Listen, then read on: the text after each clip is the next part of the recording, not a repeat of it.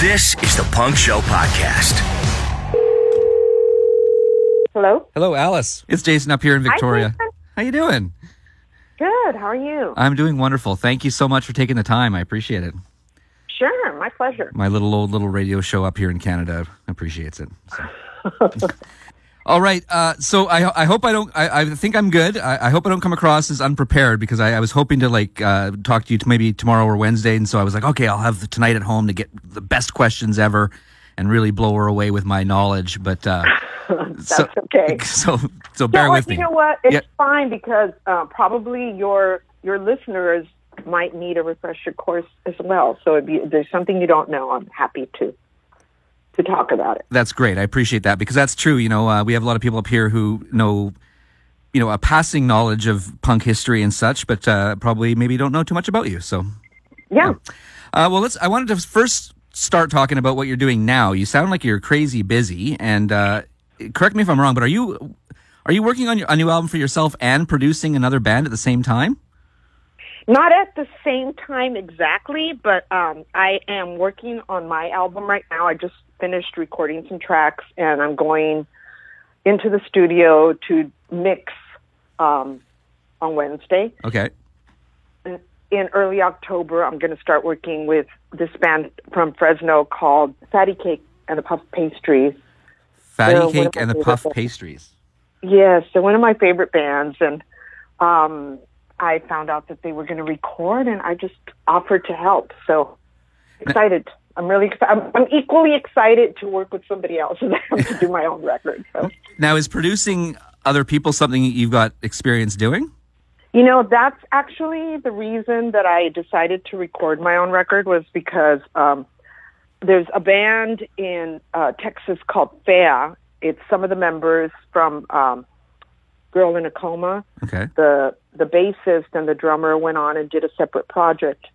It's called Fea, and um, they invited me to produce some tracks on their on their first album. And um, having that experience really made me realize that I could go into the studio and produce my own my own material. Um, I, di- I chose not to do that actually because um, even though I think I know what I want my music to sound like, I feel like I'm not completely. I I, I feel like I, it's better to have somebody else give me feedback, someone that I trust. So I decided to invite Lisa Flores first to come in and sort of be a, a vocal producer and listen to my vocals and tell me if I should redo them. Okay. Uh, and, and when she started when she started working with me, I realized that she just has such a wonderful ear that I wanted her to have a bigger role. So I think we kind of co-produced that.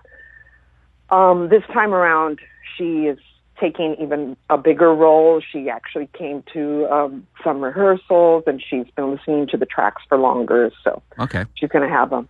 So it's kind of a case of if you were just producing it on your own, maybe you're too close to the material, and you need to have that kind of other uh, Yeah, set of ears, right? I think, yeah, I, I think sometimes I, um, I, I'm also really hard on myself as far as like making sure that everything is very like perfect as I imagine it. Mhm. And sometimes I just need Lisa to tell me, you know, it's not about perfection. It's about like giving the emotion. And a lot of times she had me sing things where just said, forget about like focusing on that note. Just go for the the meaning of the song and that's good because that's that's what I normally do when I'm performing live. I normally just focus. I don't focus on like trying to sing, you know, a pretty melody. I just focus on like trying to connect with the audience and deliver the meaning of the song. right. And I find that in the studio, I get a lot more um, stuck on like making it sound good. And sometimes I, I feel like that's not what's important. It's it's a, I guess it's a balance. You know, Yeah. you want the song to sound to, to bear repeated listening. So you don't want it to be totally raw, and for people to just get sick of like you screaming. But Fair enough.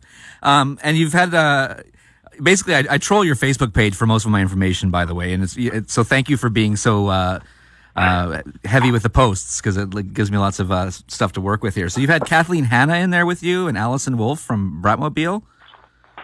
Yeah, um, I've known Allison for a while now, and we've actually developed a really close friendship. Um, and I just met Kathleen Hanna. Um, I was invited to a party at, at her house, and she was just such a nice, nice person. Like she came up and, you know, was making sure that I was well taken care of, and I just felt like she was so warm that um, that I extended the invitation. Just said, hey, if you you know if you feel like coming by and singing backup on a song, you know, or or just hanging out at the studio, you're invited, right? Right. And she was out of town on the weekend when we were doing it, and she's like, "Please invite me again. I'd love to do it." So we made a special time for her to come, and uh, I had a song that I that I thought really fit what Kathleen stands for, what Allison stands for, and what I stand for. It's a, um, a song about um, pay inequality. So, um, so I we we all sang on it, and I'm really excited to hear what comes out. That's awesome. Um, it's not mixed yet. right. Fair enough. So you're in the mixing process now. So do you do you already have dates and stuff um, in mind of when the album's going to come out and, and such? Uh, yeah, it's going to come out in um, in spring. Yeah, Awesome. on, on the Don Giovanni le- label again. So the your first solo album, which came out uh, last year, and uh, when I, I, I I mentioned it in my email to you, I, I met you very briefly there at Punk Rock Bowling back in May, and um, and you signed your new record for me, which was awesome. Thank you for that. And uh, it's a great record, and there's there's so many different. You you really explore different styles in on that record. I think that's fair to say. Um, you know, you got some Latin sounds in there as well. That uh, "He's So Sorry," which is a great song, definitely has the '50s vibe. Uh, the video that goes along with it is wonderful as well. Um, is that what you're doing as well, or are you sticking more to one musical style with this new record? Um, no, I think I've got a variety of of um, styles. I I have so many things that I like to listen to that sometimes I don't even I don't even think of it as like this is in this style or this is in that style. I just think like I want to write a song and then it just happens however it happens and it you know I'm not really I guess I'm I'm not really aware of the differences in um you know, you just said I had a Latin song, and I think the song Incorporeal Life, when I first started writing it, I really thought it was going to be more of a like Iggy Pop, Lust for Life sort of thing. And then Okay. it, as it started, like if we as we started working on it, I realized, oh no, the song is about you know it's about like living in your body and not being completely um, consumed by your online life and role playing games that you know kids play online and and adults too you know Sure. and um and I thought it'd be really cool if it had some kind of Mardi Gras flavor you know like because what what is more for me what is what when I think of somebody that's really enjoying the um I guess the joys of the flesh. I think like Mardi Gras, right? Sure. Like where people are just indulging. Just sin- so sinning. think that's yeah. what I re- yeah. So I really I really thought of that, and then I have a friend who's Brazilian who came in and she played guitar on it, and she's like, oh yeah, we have to have you know, it's like when you when you go to Carnaval, it's all about like it's all about the rhythm section, and so it evolved, you know. Right. Um, okay, uh, if you don't mind, I want to go back in time a little bit here and talk about uh, about the bags and and and uh, just where they stand in the history of punk. And like I said, there are lots of people that listen to my show that are young and are just getting into punk rock music, and you know they only kind of know a very base history of what's going on. And uh, you know when you start looking into it and really what hap- what was going on, especially in obviously California. And I mean, the bags were incredibly important in that whole scene. And you you do you think? Do you, do you get pissed off sometimes, or feel like you're not you don't get the due that's that's that's uh, deserved? You know what I mean? Like, I mean, you know, I've, I read a book about the Dead Kennedys recently, and you know, they were opening for you guys when they were starting Yeah. out. And uh, is this because do you think a lot? I'm sort of all over the place with this question. I apologize, but uh, do you think it's um, a lot of it's to do with just the fact that you didn't have that much recorded output uh, for people to look back on, or that just it was a short-lived band, or what? Why do you think maybe you're not, you know, in the same breath as some of these other, uh, you know, the Germs and the Dead Kennedys and these other bands that came out around that time? Well, the germs is a different story, but I think um, um, I think you hit it on the head. You know, it is a, a variety of things. Uh, The fact that we didn't have a lot of um, recorded output was part of it. Mhm. We only lasted about three years. Of course, there are other bands that only lasted about three years that are like, you know, are well documented. Right. Um, but I also think that one of the things that started happening in the early 80s was that uh, there was a shift in focus. You know, like in the late 70s, a lot of the people that were involved were were women, and we were taking um, taking part in not only playing music, being roadies, being photographers, but we were documenting our own scene. And I think um, things changed as as punk rock grew. You had more mainstream outlets doing the documenting, and it the the focus shifted to male centered bands, and uh, the you know it started to become portrayed as a white male uh, punk scene when it hadn't started that way. Right. I can, I can hear your dog in the background now. That's so awesome. sorry. No, no, don't apologize. It's, it's great. Um, well, I think you make a very good point, you know, and, uh, and it's sort of sad in a lot of ways that you still have, uh, you know, even back then at the birth of punk when it seemed like everything was so all inclusive and that, you know, and the women and maybe minorities and such were getting a chance to really, um, do their own thing and be part of a scene like that. And then, and then it had to morph into almost this more mainstream, once again, you know, white male dominated thing, right? When the hardcore came along and all that. Well, I don't know. You know, I, I don't know if it actually completely morphed into that, or if that's just the the narrative that you know that happened. Okay. That the you know as as mainstream media came in and started documenting, that's what they focused on. You know, I think a lot of times people, you know, I have stories from friends who are musicians who who were involved in punk a little bit later than I was, who say they'd walk into a club carrying you know, carrying an equipment and somebody and people would assume they were somebody's girlfriend instead of part of the band. Right. Um, Allison Wolfe tells me that she's she's been harassed backstage when she's going backstage because they don't realize she's in the band. Wow. So And so does this, I mean, it still continues to this day, you know, and uh, am I, it's, uh, I, you know, you've spent a lot of time singing about this stuff, writing about it, talking about it. Um, you know, are things improving in that, in that sense? yeah, I think it's you know that that old saying, you know, you you it's two step forward, two steps forward, one step back, you know, and you keep going. You you move forward for a bit, and then you have like some major setbacks, and um, you know, often it it mirrors the political climate. So right now, I feel like we're in a position where we're fighting back. You know, we're like the um, popular culture is changing and it's taking on a more conservative side, and we have to like. I think it forces us to make our presence felt, to talk louder, to sing louder, to like um, just really form alliances and show that we are ready to to resist. Mm-hmm. Well, I'm glad you said that. I wanted to get your take on sort of what's going on right now. You know, up here in Canada, we're kind of looking at, at what's happening with Trump and all this, and we're it's, it's pretty mind boggling, really, that it, it seems like almost surreal what's happening and how backwards seeing things seem to be going. This is a time, I think, when music needs to come back to being angry and, and protesty and, and upset about what's going on. And hopefully that will happen more. Yeah, I, I think so too. I mean, I, I, um, I don't want to tell musicians, other musicians or other artists, you know, what they have to write about. But I know for me, it's such like so much of my inspiration comes from like frustration and anger and feeling like, hey, I want to talk to other people that have these feelings and, you know, I mean, it, it kind of like knowing that the other people are feeling the same thing helps you not feel so helpless, helps you feel like we can form alliances Right. and we can fight back.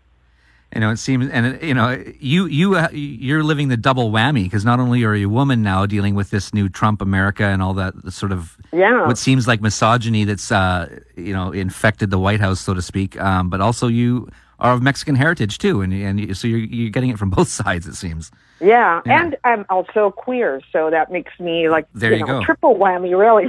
Exactly. Yeah. Well, that might, that can't be uh, can't be easy to deal with having to to to, to you know stand up to all that stuff. But you you do a good job of it.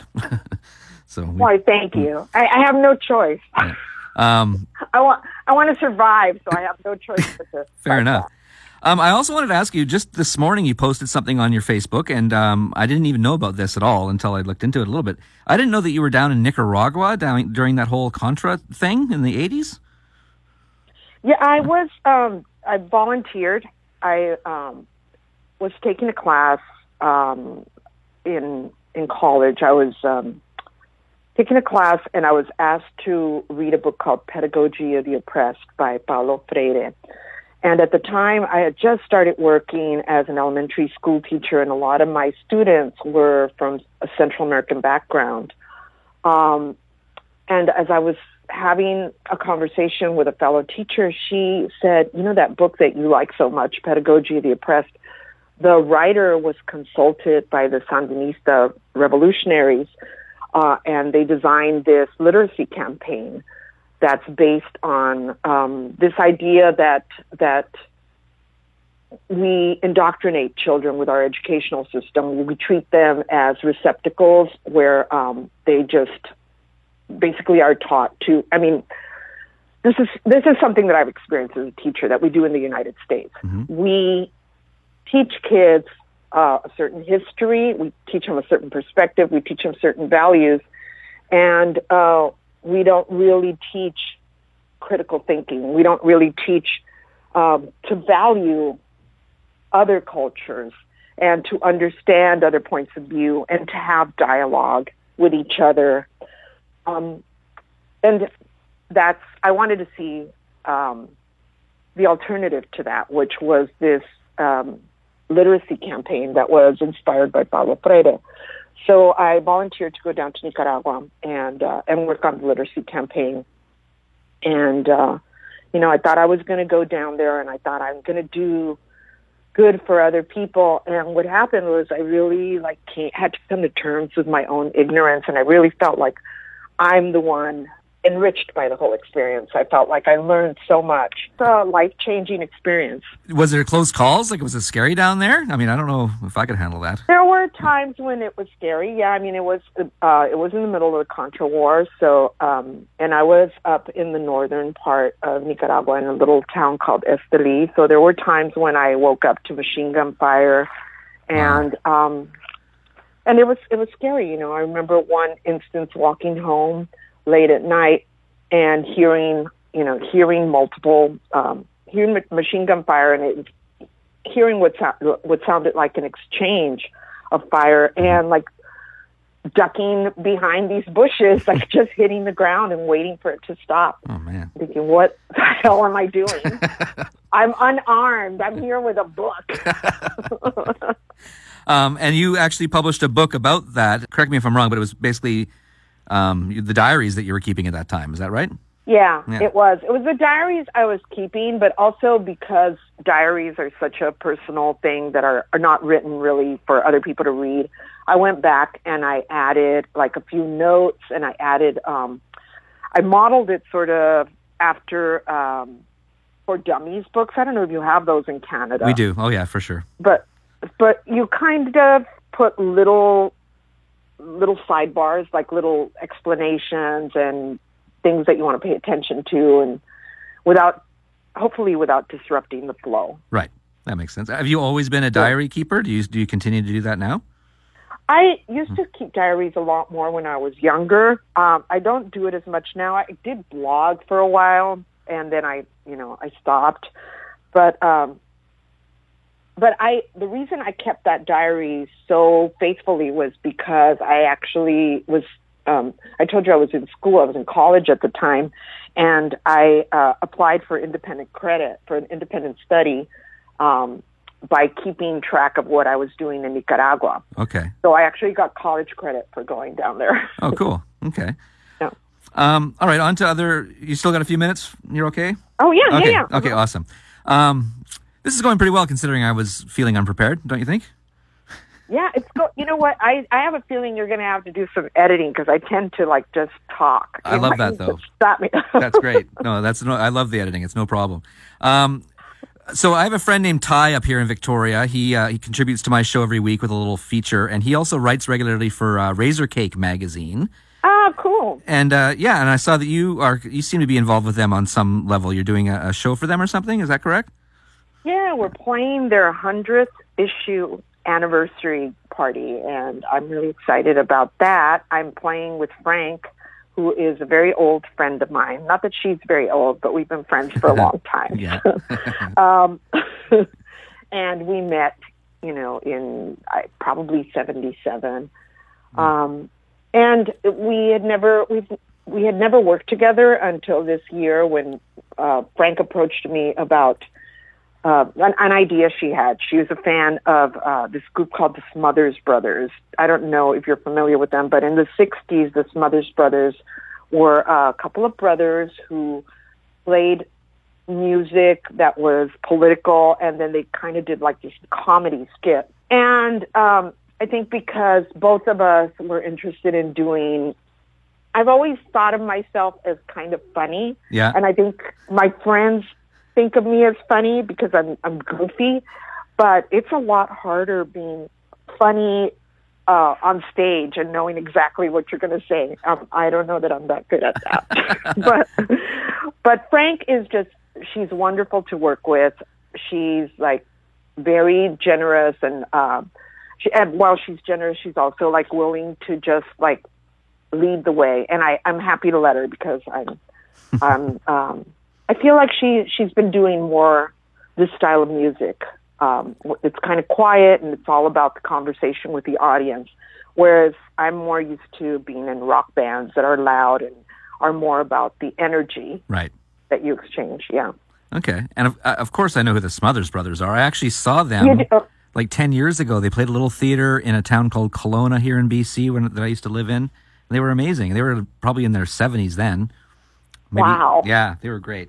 Um, So that's what the inspiration is. And then we took our um, Phranc's first name, Yeah. Frank P H, and my last name Bag A G, and we called it Phag.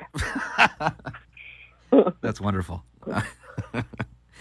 um, now you know Razor Cake is a magazine that is. Uh, I know that they. I, I donated some money to them because they they are a little bit struggling right now to try to keep afloat. They got a crowdfunding thing.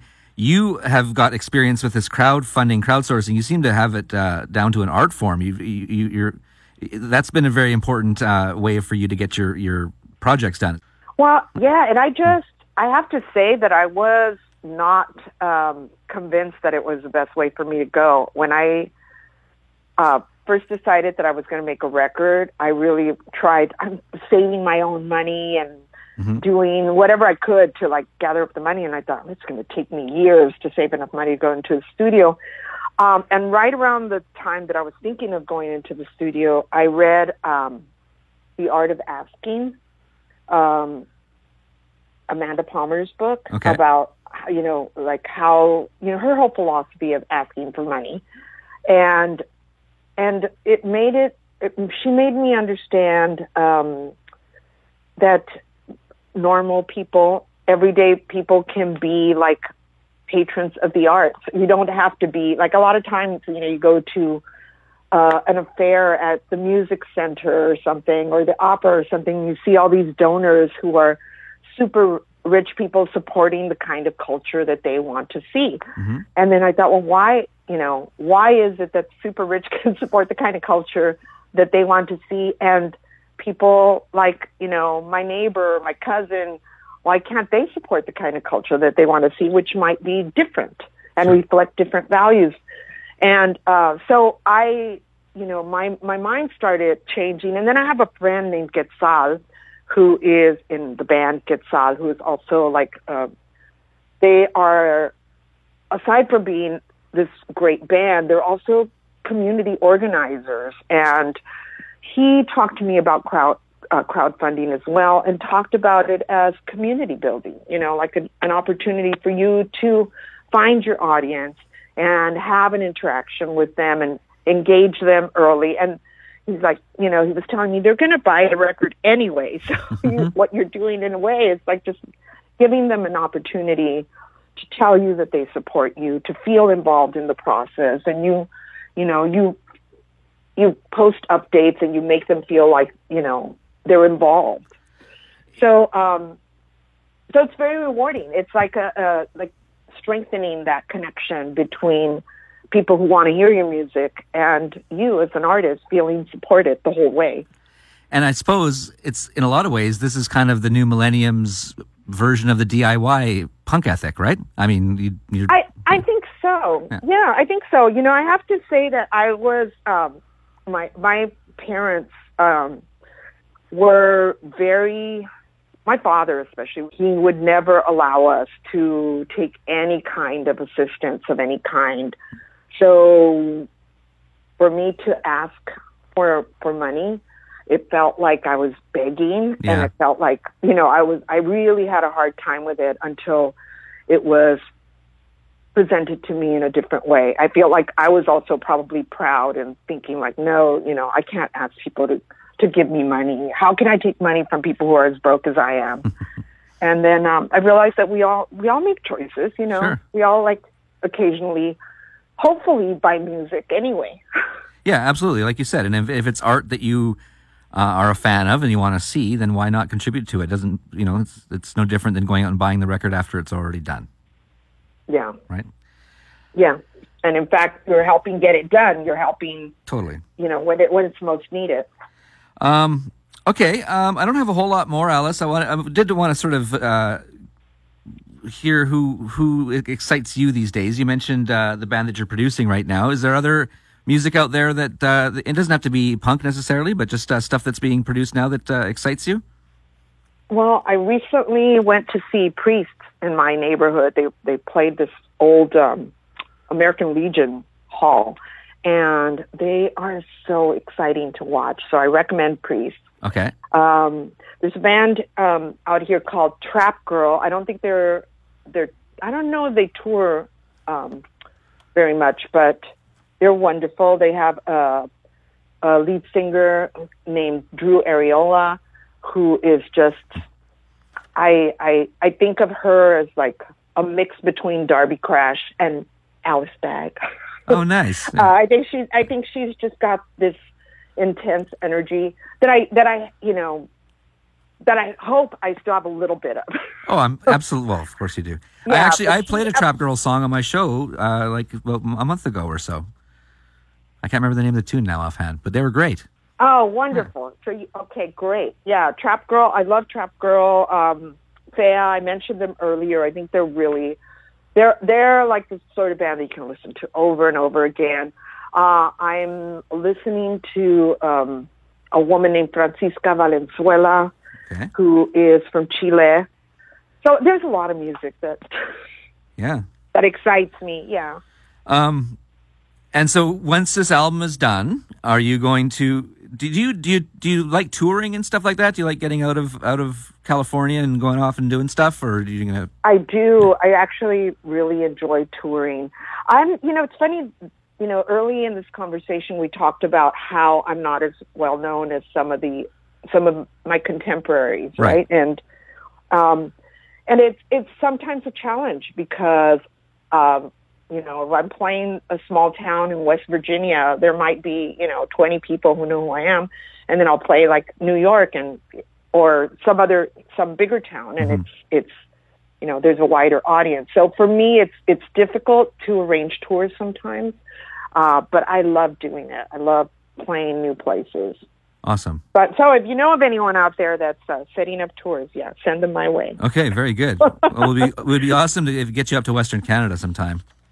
I would love to i would love to go i i uh, did a reading at red cat once in vancouver but I, re- um I remember that I couldn't I couldn't I'm over on the island of course here so I and uh, Uh-huh. I remember when that happened and I wanted to get over there and I couldn't make it happen. but it was it wasn't a whole band thing. I No, mean, no. I really like to get out there with my whole band and and and rock. Yeah, absolutely. when you played uh, punk rock bowling, this is just a little aside here, but you, when you played punk rock bowling, you were with a band called the Sissy Bears. Is that right? Yeah. Um, is that? p- Pardon my ignorance for not knowing the answer to this, but is that is that a band your band or is that just a band that you? It's it's my band. It's uh it's just there were people who played on my record and actually Fiona who was my guitarist at that um uh well is one of my two guitarists. she was um, she was doing readings with me before that, Okay. and uh, David Jones and Sharif Dumani and Candace Hansen, they all played on my record. But uh, because I didn't really have like one band play on the record, I had a you know a variety of musicians that I thought fit the song. So I didn't have a band uh, right after forming the um, right after the, the the record was released. And as a matter of fact, at my record release party, I just had a variety of musicians come up and play. And then a few of them said, "Hey, if you ever want to tour, I'm up for that." So we started playing together, and it, the the group that kept playing together just decided we're going to call ourselves the Sissy Bears. okay. Sure. Oh, that's awesome. Well, I'll tell you, that night was like uh, my friend Scott and I went down. I'd never been to punk rock bowling before, um, and we got there that night. We we arrived late because our our flight was delayed and stuff, and we got down to that venue. And uh, you were there signing your records, and I met you, and I met uh, Penelope Houston, which was really cool. Uh, and your band was awesome, and then the Weirdos, and it was just, and then television just blew my mind, and and then I got to meet uh, Jello later that night. It was just for me, it was like this incredible night of of like punk rock epiphany or something. So thank you for for being a big part of that. Oh, my pleasure. Thank you for going. I'm glad you made it there. I had the same problem with like my flight being delayed like four hours. Yeah. Oh wow. Yeah. Um, That's great. thanks, Alice. Thank you. Thank you so much for your time. I really appreciate it. I can't wait for the new record. I, I listened to uh, your your record from last year like a lot, and I really really enjoy it. And I can't wait to hear what the next one sounds like. Thank you so much, Jason. Thanks, Alice. Have a great day. Thanks, you too. Okay. Bye. Bye bye. This has been the Punk Show Podcast. If you'd like to hear more, including kick ass punk music, go to thezone.fm slash punk. Oh, yeah. And be sure to check out The Punk Show on Facebook and Instagram.